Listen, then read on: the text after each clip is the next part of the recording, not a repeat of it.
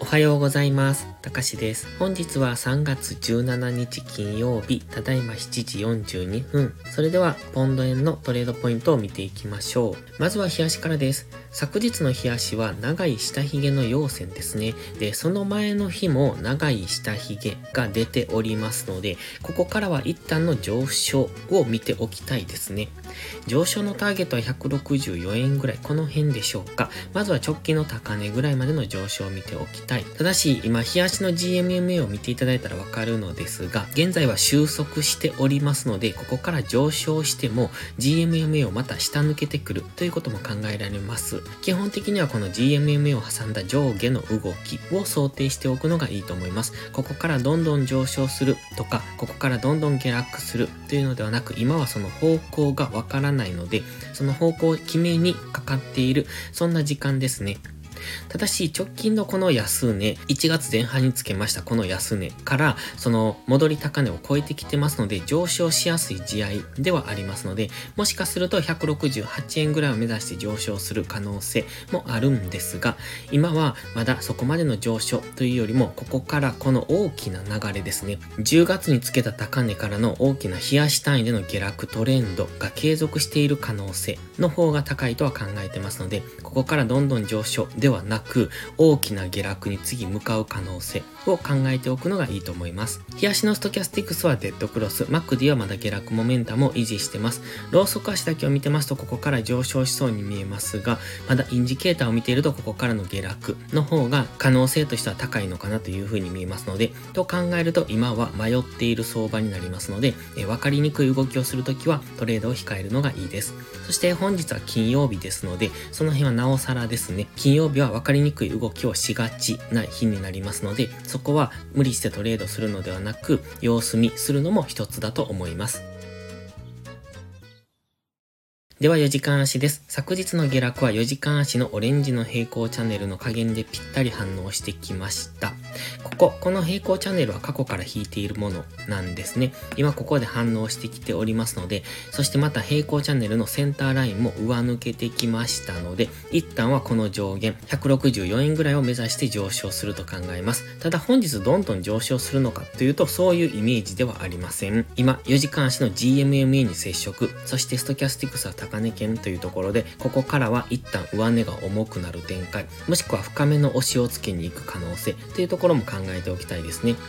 ちょうど今この直近の下落に当てたフィボナッチリトレースメントの61.8%のこの白のライン、162円付近で上値が重くなってます。ここは先ほど言いました GMMA との接触もありますし、フィボナッチラインの61.8%でもあります。そして過去の安値付近ですよね。ですのでこの辺っていうのは意識されやすいので、ここからどんどん本日上抜けて上昇していくというイメージは持たずに、今ここでは調整の時間がここから来る。その調整後の次の上昇へ向けて下がったところを買っていくっていうのがいいんじゃないでしょうか。では、1時間足です。先ほどのフィボナッチライン、これですね。1時間足では見やすくなってますが、ちょうど61.8%がかなり意識されているのがわかります。昨日、上髭が出ているポイントですので、ここからは一度調整の下落を考えておきたい。ただ、調整の下落と言いましても、1時間足の GMMA が下からすぐ迎えに来てますので、その辺までですね、下がってもこのオレンジの平行チャンネルのセンターラインですので、161.3とか4とか、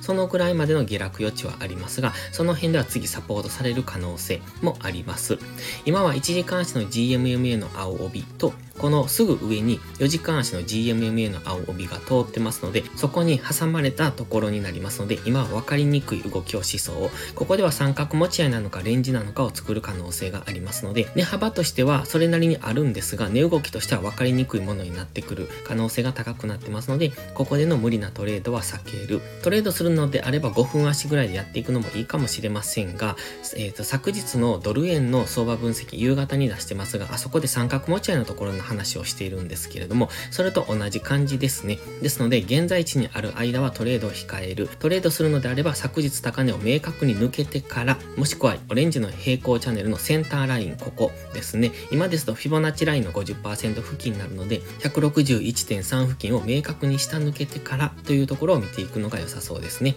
ですので、161.3から162の間にある間っていうのは分かりにくい動きをしがちなところになりますので、あまり手を出さない。できれば様子見で抜けた方についていくのがいいと思います。それでは本日は以上です。この動画がわかりやすいと思ったら応援をお願いします。皆さんの応援がより多くの初心者の方へこの動画をお届けすることにつながります。そして最後にお知らせです。YouTube のメンバーシップでは初心者の方向けの丁寧な解説動画を毎週1本更新しています。トレードの基礎が学べるメンバーシップにご興味があれば一度お試しください。それから初心者ではないけど安定して勝てないという方はポストプライムでのプライム会員をお勧めしています。こちらは2週間の無料期間がありますので、その期間をご利用いただき、自分に合うかどうかを検証していただくのがいいと思います。まずは行動しないと何も変わりませんので、無料期間を上手にご活用ください。詳細は概要欄にあります。また iPhone や iPad の YouTube アプリにはメンバーシップボタンが表示されない場合がありますので、Safari などのブラウザーから YouTube にログインしてからお申し込みをお願いします。それでは本日も最後までご視聴ありがとうございました。たかしでした。バイバイ。